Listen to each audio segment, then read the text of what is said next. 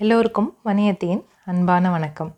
இன்னைக்கு சீதாவும் ஆறும் அதாவது ரிவர் சீதாங்கிற ஒரு பெண் குழந்தை அப்புறம் அது ஒரு ரிவர் இதை பற்றின ஒரு நல்ல கதை. இது ஆங்கிலத்தில் மிக பிரபலமான எழுத்தாளர் ரஸ்கின் பாண்ட் அவர்கள் எழுதின ஒரு கதை. இது தமிழில் மொழிபெயர்த்திருக்காங்க. இந்த கதை படித்தப்போ எனக்கு ரொம்ப பிடிச்சிருந்தது. ஒரு ஒரு நதி எப்படி அமைதியாக அழகாக ஒரு தெளிவான ஒரு ஆறு வந்து ஓடிச்சா எப்படி இருக்கும்? அந்த மாதிரி இந்த கதையும் அதே போக்கில் இருந்துச்சு. ரொம்ப நல்லா இருந்தது. சரி உங்களுக்கு சொல்லலாம் அப்படின்னு இந்த கதையை தேர்ந்தெடுத்தேன். கேட்க தயாராக இருக்கிறீங்களா? வீடியோ கதைகள் வேணும் அப்படின்னா யூடியூப்பில் வனிதாமணி ஸ்டோரி டெல்லர்னு சர்ச் பண்ணி வீடியோ கதைகள் கேட்டுக்கோங்க பார்த்துக்கோங்க. வேறு ஏதாவது தகவல்கள் வேணும் கதை சார்ந்து கதை சார்ந்த வகுப்புகள் ஆசிரியர்களுக்கான பயிற்சிகள் குழந்தைகளுக்கான பயிற்சிகள் பெற்றோர்களுக்கான நிகழ்வுகள்லாம் தெரிஞ்சுக்கணும் அப்படின்னா நீங்கள் W W W dot Kathaikkalam dot காம்ங்கிற வெப்சைட்டில் போய் பார்த்துக்கலாம். அந்த வெப்சைட்டுடைய அந்த ஸ்பெல்லிங் இன்னொரு தடவை சொல்லிடுறேன். கேஏ டிஹெச்ஏஐ கேஏஎல்ஏஎம் கதைக்களம். சரியா? இப்போது சீதாவும் மாறும் கதைக்கு போகலாமா ஒரு மலையில் தொடங்கி கடலில் முடிஞ்ச அந்த பெரிய ஆற்றுக்கு நடுவில் ஒரு சின்ன தீவு இருந்துச்சு. அந்த ஆறு தீவை சுற்றி ஓடிக்கிட்டு இருந்துச்சு. சில சமயம் அந்த தீவனுடைய கரைகளை அதை அரிச்சிரும் அந்த தண்ணி ஆற்றோட தண்ணி. ஆனால் ஒரு நாள் கூட தீவுக்கு மேலெல்லாம் போகாது. அந்த தீவில் ஒரு சின்ன குடிசை இருந்துச்சு. மண் சுவரும் மண் சுவர்லாம் செஞ்சுருப்பாங்க. அப்புறமா சாய்வாக ஓலை கூரை போட்ட ஒரு குடிசை. ஒரு பெரிய பாறை இருந்துச்சு அந்த தீவில். அந்த பாறையை ஒட்டி அந்த குடிசையை கட்டியிருந்தாங்க. அதனால் ஒரு பக்கம் மண் சுவர் அந்த பாறை இருக்கும் மூணு பக்கம் சுவர் வச்சு மண்ணினால் கட்டியிருப்பாங்க. பாறை வந்து நாலாவது சுவராக இருக்கும். அப்படியான ஒரு குடிசை வீடு. சில வெள்ளாடுகள் வந்து அந்த தீவில் முளைச்ச புல்லை மேய்ஞ்சிக்கிட்டு இருந்துச்சு. கோழிகள் வந்து அங்கெல்லாம் சுற்றிக்கிட்டு கொத்திக்கிட்டு இருந்துச்சு. கொஞ்சம் பாத்தி செடிகளும் காய்கறி பாத்தி கூட அங்கே இருந்துச்சு. அந்த தீவோட மத்தியில் ஒரு அரச மரம் கம்பீரமாக நின்றுட்டு இருந்துச்சு அது ரொம்ப பழைய மரம். பல வருடங்களுக்கு முன்னே ரொம்ப பெரிய ஒரு காற்று அந்த விதையை அங்கே கொண்டு வந்து போட்டுருச்சு. அந்த ரெண்டு பாறைகளுக்கு இடையே சிக்கின அந்த விதை வேர் விட்டு வளர்ந்து பெரிய மரமாக அங்கே இருக்கிற ஒரு குடும்பத்துக்கு பாதுகாப்பாகவும் நிழலாகவும் இருக்குது. தாத்தா அந்த அந்த தீவில் வந்து ஒரு தாத்தா பாட்டி சீதான்னு ஒரு பெண் குழந்தையும் இருக்காங்க. தாத்தா மீன் வலைய பழுது பார்த்துட்டு உட்காந்துட்டு இருந்தார். ஆற்றுல பத்து வருட காலமாக அவர் மீன் பிடிச்சிட்ருக்கார் அவர் ஒரு நல்ல மீனவர். மெலிந்த வெள்ளிய சில்வா மீன் அழகான பெரிய மாஷீர் நீண்ட மீசைக்கார சிங்காரா மீன் வகைகள் அங்கே கிடைக்கும்னு அவருக்கு தெரியும். ஆறு எங்கே அதிகம் ஆழமாக இருக்குது எங்கே ஆழம் இல்லைன்னு எல்லாமே அவருக்கு தெரியும். எந்த தூண்டில் இறையை உபயோகிக்கிறதுன்னு கூட தெரியும். எந்த மீன் புழுக்களை விரும்பும் எது பயிர்களை நாடும்னு அவருக்கு தெரியும். அவர் தன் மகனுக்கு கூட மீன் பிடிக்க கற்றுக் கொடுத்தாரு. ஆனால் அவர் மகன் நூறு மைல்களுக்கு அப்பால் இருந்த ஒரு நகரத்தில் தொழிற்சாலையில் வேலை செய்ய போயிட்டார். அவருக்கு பேரன் இல்லை சீத்தான்னு ஒரு பேத்தி தான் இருந்தாள் ஒரு பையன் செய்யக்கூடிய எல்லா வேலைகளையும் அவள் செய்வாள் சில சமயம் அதை விட அதிகமாகவே செய்வாள் அவள் ரொம்ப சின்னவளாக இருந்தபோதே அவளுடைய அம்மா இறந்து போயிட்டாங்க. பாட்டி ஒரு பெண் அறிய வேண்டிய அனைத்தையும் அவளுக்கு கற்றுக் கொடுத்தாங்க. தாத்தாவுக்கும் பாட்டிக்கும் எழுத படிக்க தெரியாது. அதனால் சீதாவுக்கும் படிக்கவோ எழுதவோ யாருமே சொல்லிக் கொடுக்கல. ஆற்றுக்கு அப்பால் ஒரு ஊரில் ஒரு பள்ளிக்கூடம் இருந்துச்சு. சீதா ஆனால் பார்த்ததே இல்லைன்னு பாருங்களேன் அந்த பள்ளிக்கூடத்தை. தீவில் அவளுக்கு ஏகப்பட்ட வேலைகள் இருந்துச்சு. தாத்தா தனது வலையை சீர்படுத்திக்கிட்டு இருக்கும் பொழுது சீதா குடிசுக்குள்ள இருந்தா. பாட்டியோட பாட்டியோட நெத்தியில் கை வச்சு பார்த்தா. பாட்டியோட உடம்பு ஜுரத்தினால கொதிச்சிச்சு. மூணு நாட்களாக பாட்டிக்கு நோய். எதுவுமே சாப்பிட முடியல. ஆனால் ரொம்ப மோசமாக இருக்காங்களே பாட்டி. இப்போ இவ்வளோ வீக்காக இருக்காங்களே. பாட்டி தூங்கிச்சு தூங்கினதுக்கப்புறம் சீதா மெதுவாக வெளியில் வந்தா. மழைக்கால மேகங்கள் வானம் இருண்டு இருந்துச்சு இரவு முழுவதும் மழை பெஞ்சிருக்குது. இன்னும் கொஞ்சம் நேரத்தில் மறுபடியும் மழை பெய்யும் போல் தெரிஞ்சுது. என்ன பண்ணுறதுன்னு யோசிச்சுக்கிட்டே இருந்தா. சீதா தாத்தா பக்கத்தில் வந்து உட்காந்து அந்த அரச மரத்துக்கு கீழே உட்காந்துக்கிட்டா சரி தாத்தா உங்களுக்கு பசிக்கிறப்ப சொல்லுங்கள் ரொட்டி சுட்டி தரேன் அப்படின்னு சீதா சொன்னான் பாட்டி தூங்கிட்டாளான்னு தாத்தா கேட்டார். அவள் தூங்குறா. ஆனால் சீக்கிரமாக முழிச்சிருவான்னு நினைக்கிறேன். ரொம்ப ஜுரம் உடம்புல அப்படின்னு சொல்கிறான் அப்புறமா நாளைக்கு பாட்டிக்கு உடம்பு சரியாகலைன்னா நான் பக்கத்தில் இருக்கிற டவுன் ஆஸ்பத்திரிக்கு கூட்டிகிட்டு போகிறேம்மா இங்கே இருந்தால் குணப்படுத்த முடியாது அப்படின்னு சொல்கிறாரு அப்போ தாத்தா நான் அப்படின்னு சீதா கேட்குறா நீ இங்கேயே தான்ப்பா இருக்கணும். தனியாக இருக்கணும். வேறு வழி இல்லை.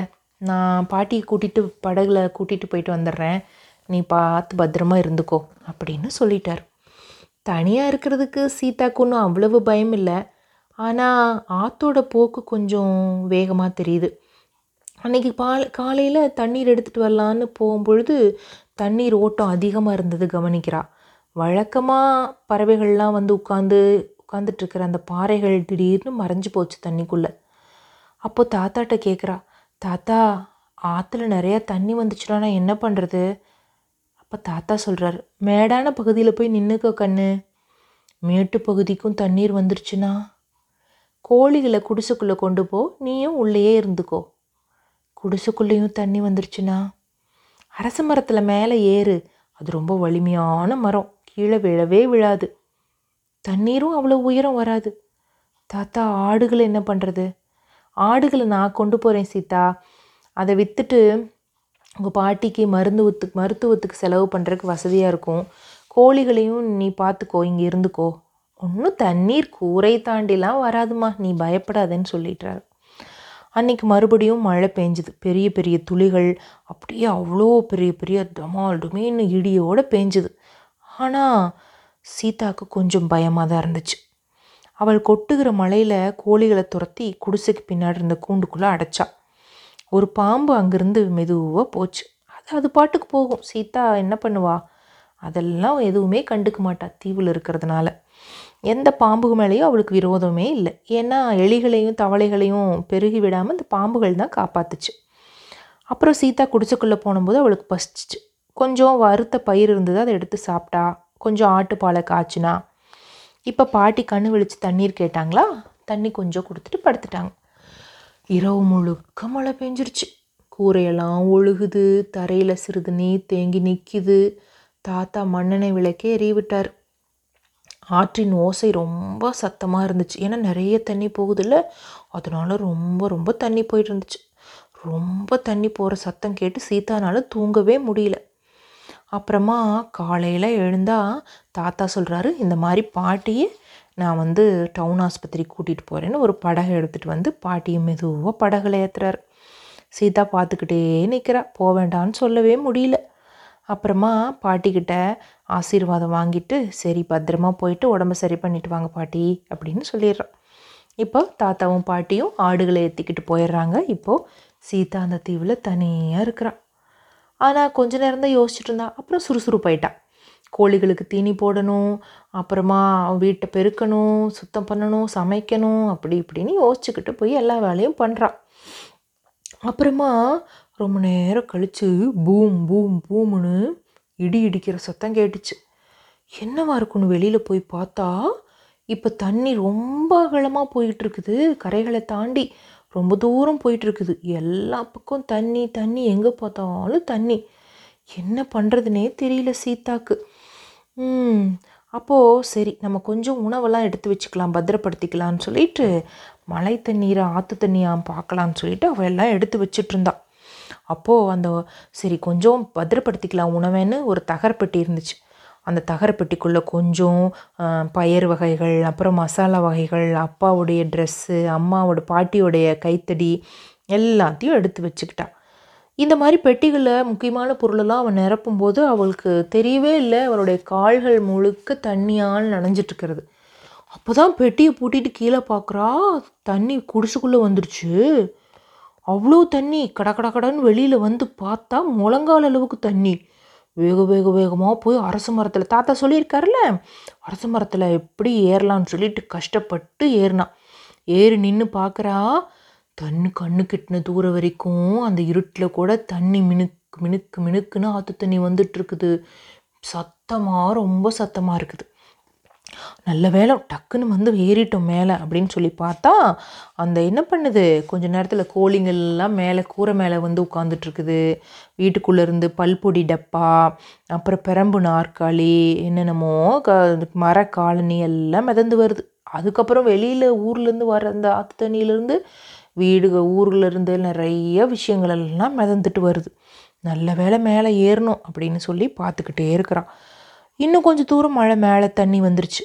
இன்னும் இன்னும் இன்னும்னு உச்சியை போகிறான் உச்சிக்கு போயிருந்தா அங்கே ஒரு கண்ணங்கரிய காட்டுக்காகம் ஒன்று மேற்கிளையில் தங்கி இருக்குது அந்த கிளையோட ஒரு கவட்டையில் அது சுள்ளிகள்லாம் அப்படியே அடுக்கி அழகாக ஒரு கூடு கட்டியிருக்குது.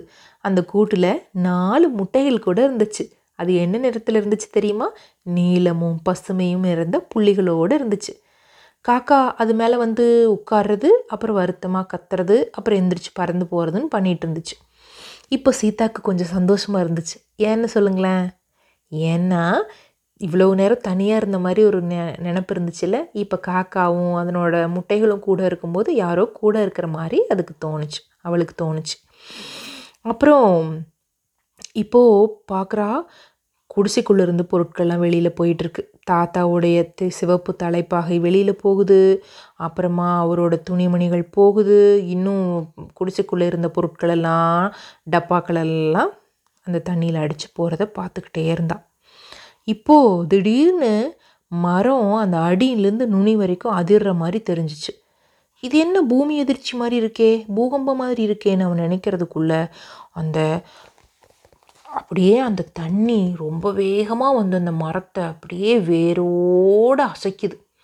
அப்படியே ஒரு பக்கமாக சாஞ்ச மரத்துலேருந்து அந்த குருவி கூடு அந்த காக்காவோட கூடு கீழே விழுந்து முட்டைகளெல்லாம் கீழே தண்ணிக்குள்ளே போயிடுச்சு இதை பார்த்த காக்காக்கு மனசு ரொம்ப கஷ்டமாக காக்கான்னு கத்திக்கிட்டு வேகமாக அங்கேருந்து பறந்து சுற்றிக்கிட்டே இருந்து அப்புறம் பறந்து போயிடுச்சு இப்போது மெதுவாக வேரோட இந்த அரச மரம் தண்ணியில் அங்கிருந்து பிடுங்கப்பட்டு ஆத்தோடு போக ஆரம்பிச்சிச்சு. அந்த கிளையில் சாய்வாக உட்காண்ட்ருந்ததுனால மேலே உச்சியில் இருந்ததுனால அந்த கிளை வந்து தண்ணிக்குள்ளே போகாமல் அந்த மரத்தில் அப்படியே தொங்கிக்கிட்டே ரெண்டு கையும் வலிக்குது சீதாக்கு. அப்படியே அந்த கிளையில் அப்படியே கெட்டிமாக பிடிச்சி உட்காந்துட்ருக்குறா அப்படியே மேலேருந்து மழை கொட்டுறதுல உடையெல்லாம் நனைஞ்சு குளிருது வேற. தலையிலிருந்து சொட்டு சொட்டா தண்ணி இறங்கிக்கிட்டு இருக்குது. அந்த அந்த ஆத்தோட மரத்தோட சேர்ந்து சீதா போய்க்கிட்டே இருக்கிறான். ஐயோ தாத்தாக்கு பாட்டிக்கும் தெரியுமா நம்ம இப்படி போகிறதுன்னு யோசிச்சுக்கிட்டே போய்கிட்டே இருக்கிறான். கொஞ்ச தூரம் இப்படியே யோசிச்சுக்கிட்டே போய்கிட்டே இருக்கும் பொழுது யாரோ ஒரு படகுல மெதுவாக பக்கத்தில் வர்றாங்க. சீக்கிரம் வா கையை கொடு கையை கொடுன்னு கூப்பிட்றாங்க. கை நீட்டு கை நீட்டு அப்படின்னோடனே இவளும் கையை கொடுத்துட்றான் கை நீட்டினோடனே அந்த வேகத்தில் வேகமாக பிடிச்சி இழுத்து அந்த படகுல போடுறான் யாருன்னு பார்த்தா? ஒரு பையன். நீ எங்க இங்கே வந்த? யாரு? அப்படின்னு அந்த சீதா கேட்கறதுக்குள்ளே அந்த பையன் சொல்கிறான் நீ அந்த தீவில் தானே குடியிருக்க? உன் தாத்தா பாட்டியோட. நான் நிறைய நேரம் பார்த்துருக்கேன். நான் எங்கள் ஊர்லெல்லாம் வெள்ளம் வந்துருச்சு.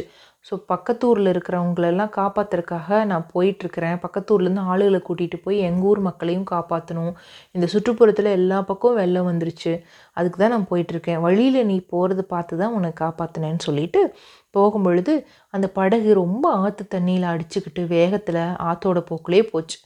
அப்போது நீ யார்? அப்படின்னு அந்த பையன் பொண் பொண்ணு கேட்குறதுக்கு முன்னாடி அந்த பையன் சொல்லிட்டான்ல அப்புறம் இன்னொன்று கூட அவன் சொன்னான் நம்ம ஆற்றை எதிர்த்து எங்கேயுமே போக முடியாது. ஆற்று தண்ணியாக எதிர்த்துட்டு எதிர்நீச்சல் பண்ணிக்கிட்டு ஆற்றோட போக்குலேயே தான் நம்ம படகு போகணும்னு அப்படியே போய் போய் போய் கொஞ்சம் தூரத்தில் அந்த ஆற்று தண்ணியோட வேகத்திலிருந்து கொஞ்சம் தணிஞ்சு ஓரமாக இந்த படகு ஒதுங்குச்சு. அந்த ஒதுங்கின இடம் ஒரு பெரிய காடு. இரவு விலங்குகளும் மழை தண்ணி ஆற்று தண்ணி எல்லாம் போனதுனால மான்களும் கரடிகளும் வேறு பாம்புகளும் மலைப்பாம்புகள் பூச்சிகள் எல்லாம் அங்கேயும் இங்கேயும் அலை மோதிட்டுருக்கிறது அந்த இருட்டில் கூட நல்லா தெரிஞ்சிச்சு. ஒரு பெரிய மலைப்பாம்பு இவங்களை கடந்து போச்சு. ஆனால் பயந்துட்டாங்க. இவங்க கிட்ட வந்துருமோன்னு சீதா பயந்தா. ஆனால் அந்த பையன் பயப்படலை. அது கடந்து போயிடுச்சு இரவு முழுக்க அங்கே படுத்து சீதா நீ தூங்கு நான் காவல் இருக்கேன் அவன் சொன்னான். ஆனால் சீதாக்கு எப்படி தூக்கம் வரும்? இப்படி ஒரு நிலைமையில சீதாவும் அப்படியே முழிச்சுக்கிட்டே படுத்திருந்தான் வெடி காலே ஆயிடுச்சு வெடி காலை ஆனோடனே அங்கேருந்து பக்கத்து ஊர் மக்கள்லாம் வந்து உதவி இவங்க ரெண்டு பேரும் அந்த பக்கத்து ஊருக்குள்ளே போனாங்க. அவங்க உணவு கொடுத்தாங்க எல்லாத்தையும் விசாரித்தாங்க அதுக்கப்புறம் இந்த டவுன் ஆஸ்பத்திரிக்கு என் தாத்தா போயிருந்தது சீதா சொன்னோடனே அந்த ஊர்லேருந்து ஒருத்தர் அந்த டவுன் ஆஸ்பத்திரிக்கு கூட்டிகிட்டு போனார். அங்கே போய் சீதா நடந்து போயிட்டுருக்கா. தாத்தா எதிர்த்தாப்பில் வராரு. ஆனால் தாத்தாக்கு அடையாளமே தெரியல. ஏன்னா எதிர்பார்க்கல. அந்த இடத்துல சீதா வருவா அப்படின்னு. தாத்தா தாத்தா நான் சீதா அப்படின்னு கையை பிடிச்சோன்னே சீதான்னு உடஞ்சி அழ ஆரம்பிச்சிட்டாரு. என்னடா அழறாருன்னு பார்த்தா பாட்டி இறந்த விஷயம் அப்போ தான் தெரிஞ்சிச்சு சீதாக்கு. அச்சச்சோ பாட்டி இறந்துட்டாங்களா அப்படின்னு. அப்புறம் சீதா நடந்ததெல்லாம் சொன்னோன்னே தாத்தா இன்னும் அழ ஆரம்பிச்சிட்டாரு. அச்சச்சோ குழந்த உன்னை தனியாக விட்டுட்டு நான் வந்துட்டுமே. சரி வாங்க நம்ம போகலான்னு சொல்லிட்டு ஒரு ஆடு தான் விற்று அங்கே செலவாச்சு இன்னொரு ஆடு இருக்குன்னு அந்த பரிசல் எடுத்துக்கிட்டு ஆட்டு ஒன்றையும் சீதாவையும் கூட்டிகிட்டு மறுபடியும் அந்த தீவுக்கு வந்து பார்த்தா தீவு அலங்கோலமாக கிடக்குது. தாத்தாக்கு வருத்தமாயிடுச்சு இருந்தாலும் வருத்தப்பட்டு என்ன பண்ணுறது ஆத்தங்கரையில் இருக்கிறவங்களுக்கும் கடற்கரையில் இருக்கிறவங்களுக்கும் இதெல்லாம் சகஜம்தான் சொல்லிட்டு சீதாவை தேத்திட்டு நம்ம மறுபடியும் குடிசையை கட்டுவோம். மறுபடியும் உணவுகளை தயாரிப்போம். மறுபடியும் காய்கறி பாத்திகள் போடுவோம். எல்லாத்தையும் முதல்ல இருந்து ஆரம்பிக்கலாம் சீதா. இதில் என்ன தவறு இருக்குது இதுதான் நம்மளுடைய வாழ்க்கையுடைய வெற்றி அப்படின்னு சொல்லிட்டு மறுபடியும் எல்லாம் ஆரம்பிக்கிறாங்க. இந்த மழை நீர்லேருந்து காப்பாற்றினான்ல அந்த பையன். அந்த பையன் போகும்போது சீதாவுக்கு ஒரு புல்லாங்குழல் கொடுத்துட்டு போயிருந்தான். ஆனால் அந்த சீதா எடுத்து எடுத்து முயற்சி பண்ணனா புல்லாங்குழல் ஊதறக்கு வரவே இல்லை. என்னைக்காச்சும் அவன் வரட்டு வருவான் ஊத சொல்லி நம்ம பழகிக்கலாம்னு நினச்சிக்கிட்டே இருந்தான். ரொம்ப நாள் கழித்து யாரோ அந்த ஒரு படகுல தீவுக்கு வர்றது தெரிஞ்சிச்சு. யாருன்னு போய் பார்த்தா இந்த சீதாவை காப்பாற்றின அந்த பையன்தான் அங்கே வந்தான். சீதாவுக்கு ரொம்ப சந்தோஷமாக தாத்தா கிட்ட தாத்தா இந்த பையன்தான் என்னை காப்பாற்றினான்னு அறிமுகப்படுத்தினான். பேசிக்கிட்டே ரெண்டு பேரும் ஒரு ஆற்றங்கரையில் ஒரு மேடான பகுதியில் காலை ஆற்றுக்குள்ளே தண்ணியில் படுற மாதிரி தொங்க விட்டுட்டு ரெண்டு பேரும் பேசிக்கிட்டே உட்காந்துட்டு இருக்கும் பொழுது சீதா புல்லாங்குழல் எடுத்து காமிச்சா இதை நீ கொடுத்துட்டு போயிட்ட. ஆனால் எனக்கு உதவே தெரியல. இதை வாசிக்கவே தெரியல. அப்படின்னோடனே அதனால் என்ன? நான் பழக்கி விடுறேன். அப்படின்னு புல்லாங்குழல் மெதுவாக அழகாக வாசிக்க ஆரம்பித்தான் அந்த பையன். சீதாவும் தாத்தாவும் மாடுகளும் அங்கிருந்த மே கோழிகளும் ஆறும் கூட அந்த குழல் இசையில் மயங்கி அப்படியே அந்த இசையில் மயங்கி அப்படியே லயிச்சு போய் கேட்டுட்டு இருந்தாங்க. இதோட இந்த கதை முடிஞ்சு போயிருச்சு. இன்னும் நிறைய கதைகளோட பாடல்களோட மணியத்தை உங்களை சந்திக்கிறேன். நன்றி வணக்கம்.